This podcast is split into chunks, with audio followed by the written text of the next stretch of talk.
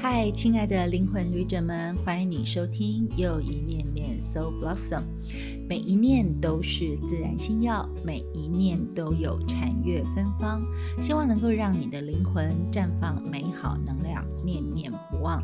我是以西又怡，而这周的念念，我们当然就是要一起来听故事、说故事，因为每个故事都是自然心药。我选的这本书呢，其实是一位医生，叫做 Rachel Naomi Raymond，他所写的一些有关他自己在医疗生命当中的许多小故事。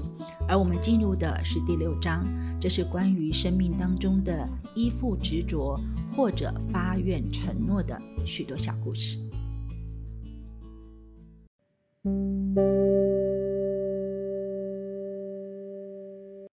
然，在自然星药当中，我们听到的是 Rachel 医生所叙述的故事。在这个故事里面，他想到了三十多年前的一位病人。这位病人是位年轻人，他在滑雪的时候跟同伴失散，结果独自在零下气温的环境里面熬了三天。获救之后，他在当地医院住了几天。但是因为肢体严重的冻伤而变成了坏疽，所以送到了瑞秋医生所在的纽约的医院当中。而根据当时的状况，这位年轻人最好的就是要截肢，但是医院的血管手术小组仍然企图抢救，因此先给他进行了初步的手术。但是经过了三个星期之久，情况始终不明。随后，这位年轻人的左脚慢慢康复，但右脚却恶化了。眼看截肢是不可免了，但是他却一口回绝。右脚发炎的毒素会随着血液流到全身，所以这个年轻人的身体变得越来越衰弱。家人和朋友虽然都很心急，但是他就是不为所动。他一心想要保住那只脚。情况到了不能再拖的某天晚上，一群医生三番两次的去找那位年轻人，告诉他说，右脚的病况如果再不截肢的话，会有很多不好的后果。而在医生的轮番说服过程当中，这位年轻人的未婚妻受不了心上人可能死亡的预测而哭了。随后，他还拔下了手指上的订婚戒指，扔向这位年轻人的右脚。而这个右这个方向，这个戒指正好就卡在他那个肿的发黑的小脚趾上面。未婚妻说：“我恨这只脚。”他说：“你既然这么想要保有这只脚，干嘛不去跟他结婚呢？你必须做个选择，否则你是休想两者兼得。”然后所有的医生们都盯着那个闪闪发亮的小钻石看。它的四周就被已经腐烂发黑的脚趾肌肉包着，虽然在日光灯下，小钻石却发散出耀眼的光芒。那位受伤的年轻人未发一语，就颓然地合上了眼睛，而所有的医生们也颓丧地走出了病房，继续去看其他的病人。而第二天，年轻人决定接受手术。装好一足后的复健时期，瑞秋医生一直从头关照到尾。一年之后，一般人已经看不出这个年轻人行动有任何的异样。而在他结婚前两个星期，瑞秋医生再度去探视，问这个年轻人想法有没有改变。他说，他看见钻石当时砍在右脚趾头上的时候，真的很震撼。未婚妻戏剧性的一扔。帮助他头一次认清自己看重脚趾的程度，实在是远超过自己的生命以及他们两人的长相厮守。但是他先前从来就没有想通过，能够让他独自在雪地里熬过三天不死，其实正是他那紧抓而不放的生命。而在这里，瑞秋医生探讨了几个重要的观念，比如说 attachment，也就是依附或执着，这是出自于人性，而就好像佛家语说的，就是一种欲望或者是一种妄念；而所谓的 commitment，也就是一种承诺或者是发愿，则是发自于心灵的。当谈起跟生命的关系的时候，就好像人际关系一样，我们会依附。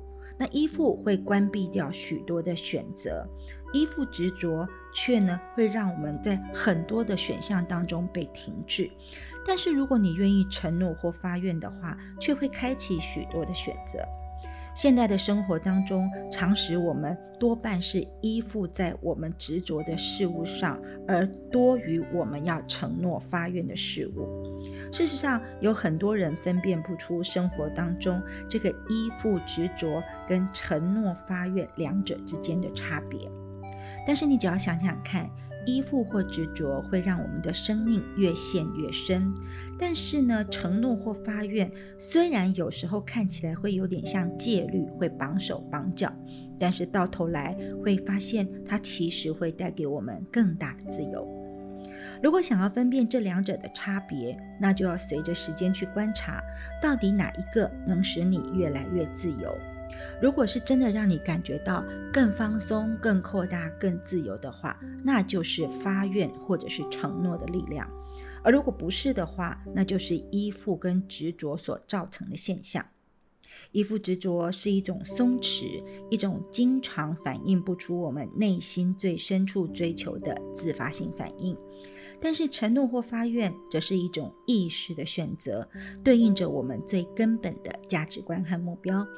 当一个人在面对攸关生死的大病的时候，活下去的意义或许是舍弃一切，除了生命本身。接着呢，瑞秋医生说了一个关于吃饼干的小故事。他说他还有一个病人，他是一位成功的企业家。这个企业家在罹患癌症之前呢，只要事情不如他的意，他就会很懊恼。在他看来，想要快乐就得要有饼干吃。这个有饼干吃是加引号的，也就是说，有饼干就是好事，没有饼干就什么都别提。遗憾的是，那块饼干却一直在改变。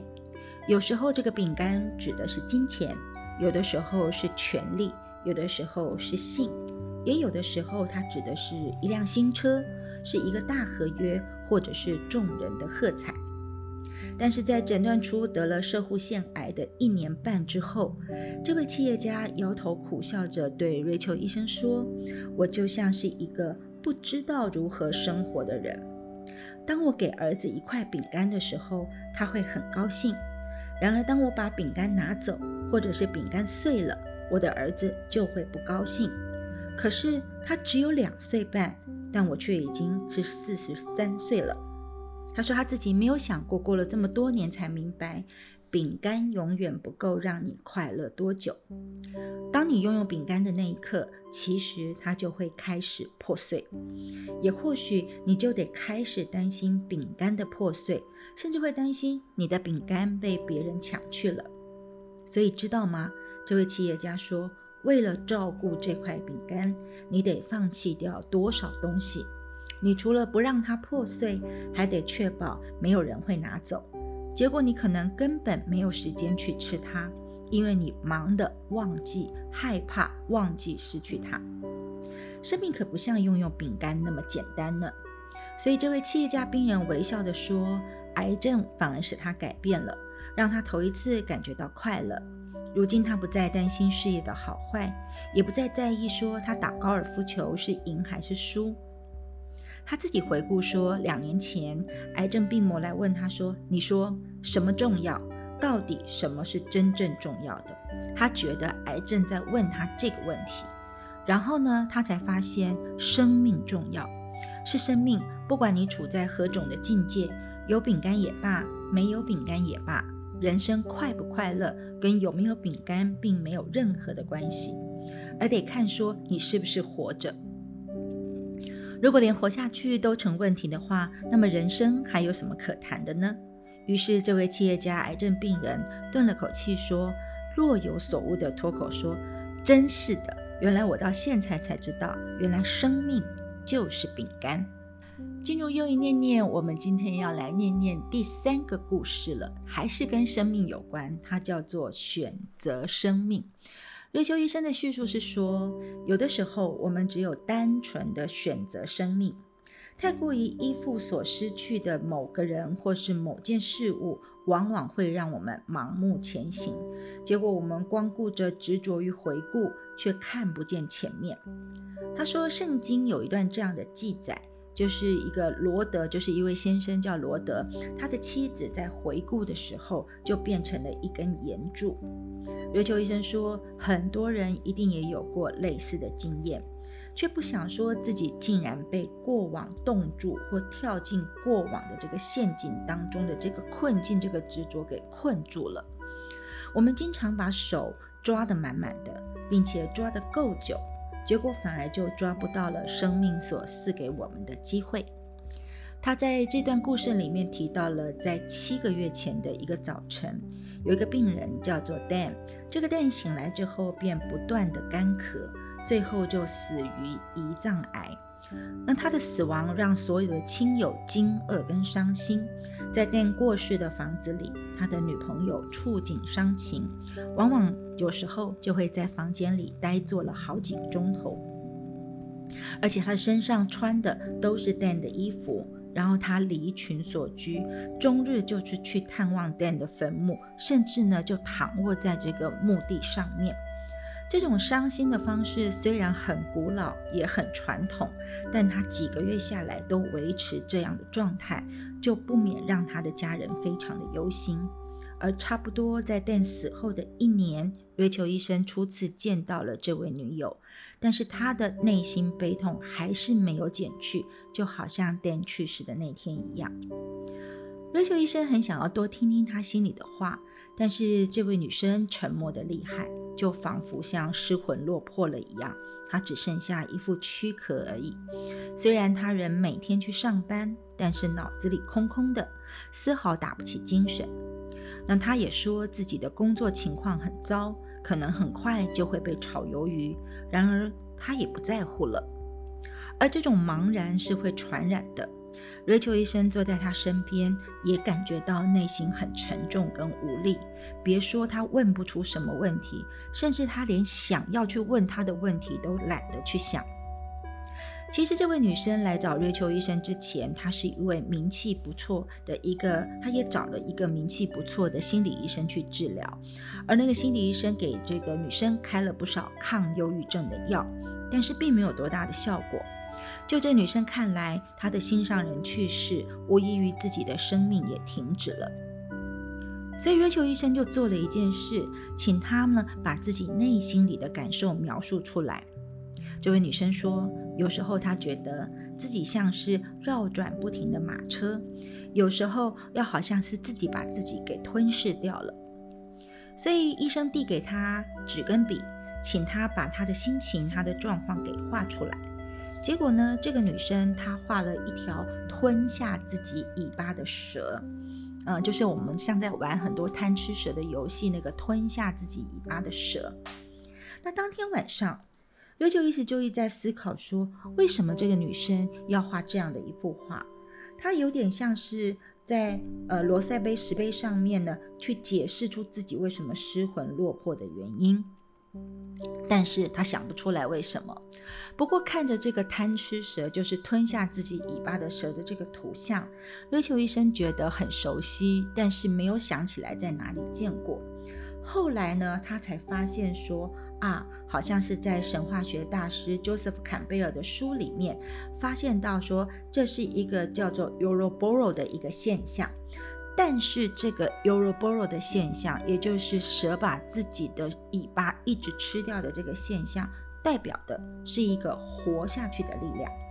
所以这让 Rachel 医生想到说，在我们痛吃什么的时候，我们或许会非常本能的把能量重新灌入到身内，直到确定自己能够活下去。但是如果当我们觉得无力走完人生，无心跟人群接轨的时候，是否能够有能力去看出支撑自己下去的力量到底是什么？所以或许这位年轻的小姐就是处在这种情况当中，因为她那个了无生气、病恹恹的样子，虽然不能说是欠缺活力，但至少可以说是她的生命力的能量回流到自己身上的一个记号。否则，他是真的没有办法活过来、撑过去痛失心上人那样的打击。所以，如果确实是这种情况，那也许就没有人能够突破这个封闭的系统，使他重振生机，因为他就是一个呃蛇在吃自己尾巴的一个封闭系统。就算是他去找了心理医生，运用了当前一切有效的心理治疗，其实也无能为力的。那这样的系统就只能从内部开启，才有办法从里面走出来。所以，当有第二次的机会，这位女生再来找月球医生的时候，月球医生开始跟她谈起活下去的问题。月球医生问她说：“是不是觉得自己能够活下去？”那她的意思是说，在没有 Dan 的情况之下，她能不能活下去呢？而其实，在月球医生的心里，他是这么说的：“他说，没有了 Dan，你是不是愿意允许自己继续活在这个世上？”而这位女生摇摇头，表示活不下去，然后哭了出来。但是，这是自从 Dan 死后的头一遭，她哭得这么的伤心。当她开始边哭的时候，这位女生开始诉说心里的痛，因为她没有了终身的伴侣，也没有了梦，剩下的只是难以平复的空。所以她坦诚，没有 Dan 实在是不想活。对于自己看不开这一点，她感到有些惭愧，因为她的男朋友 Dan 曾经极力的想活下去，但是为什么她自己却不打算活呢？所以，当他开始痛哭、开始诉说的时候，他头一次向内看的时候，他冲击到了自己的麻木，开始感觉到痛苦。但也因为这样，他现在真的可以开始展开疗愈了。所以在随后几次的协谈当中，瑞秋医生听出他道出心里的痛，而是那些痛有些是连他自己都想不到的。所以最后，瑞秋医师认为，其实这位女生可能并未选择停止生命，而是她的生命自行停止了下来。而那种情形就好像是潜水一样，突然的冷会使我们的人自动闭住呼吸，而她就是遭逢了一个让她自动闭住呼吸的极大打击。那如果是这样的话，或许重要的是。医生是不是晓得他那个的选择，就是选择自己一直沉沦下去的选择性到底有多强？他到底是想要继续做绕转的马车，还是另谋他途呢？在持续过了两个星期之后，这位女生兴冲冲地来找瑞秋医生。她说她做了一个梦，而在梦中他跟一群印第安人围坐在地上，而这些印第安人都是男性的长老。他似乎晓得说这些长老们的来意，这个来意是要叫来跟他讲讲有关他停止生命的事情，希望能够跟他做一个明白真相的对谈。他们要他叙述这些长老们要这个女生在梦中去描述一下 Dan 的死，但是他要求这个女生不是用嘴巴来描述，而是用心来描绘，因为他们能够看出其中的景象。所以在梦中，这个女生就开始用心描述了，把那份对爱人死去的感受给完全释放出来。而梦里面那些印第安长者们非常专注地领会一段又一段，而在他们的陪伴之下，这位女生找着了停止生命的那段非常时刻。而那个最重要的时刻，就是葬仪社的人抬着 Dan 的身体走过他的面前，走出他的房子。梦里面那群印第安长者们无言的坐着，也跟他一同观想这段的时刻。然后在寂静中，他看到葬仪社的人把 Dan 抬走，而就在此刻，他停止了生命，阻止了那些人把 Dan 带走。而梦中的印第安群这群长老们以关怀的耐心明白了这个事实，从而这个女生也充分的感觉到说这些长者们对她的同情与慈悲。这时候她突然觉悟到说，与其我拼死命的停止生命，阻止失去 Dan，那还不如就让他走吧，而他会自己会坚强的活下去的。而当他一有这个念头跟情绪的时候，他的梦境就突然改变了。他的梦境里面，他怀中抱着 Dan 没有生命的身体，似乎没有一点重量，而就朝着高处走过去。他记得自己走了一段好长好长的路，最后终于到了尽头。他把 Dan 高举着，让他可以呢向上飘升而去。随之，他也发现 Dan 似乎幻化成一只大鸟，飞向天际。而这位女生在梦中顿时有种自由的感觉，就像被一阵清风拂过一样。讲完这个故事，瑞秋医生就写着：“他说，自由不一定是掌控生命，而是指能够随生命所由的意愿。虽然留住记忆，但却松手过往。如果你有需要的时候，请你要毫不逃避地做出选择。只要愿意的话，任何时候。”我们都能够自由。今晚的最后一个小故事，它还是跟依附执着是有关系的。当瑞秋医生还在医学院念书的时候，某一天有位老太太来求医，她想知道说她嘴旁边长了一颗肿块，该如何处置。那瑞秋医生的医院们在治疗癌症上是世界有名的医院。而那位妇人，那位老太太的肿块经过检视、确认跟分类之后，医院院方决定动手术去割去她的下巴，然后再进行化疗。那有位医生呢，就把院方的诊断转告给了老太太跟她的家人，同时建议她要尽快的进行手术。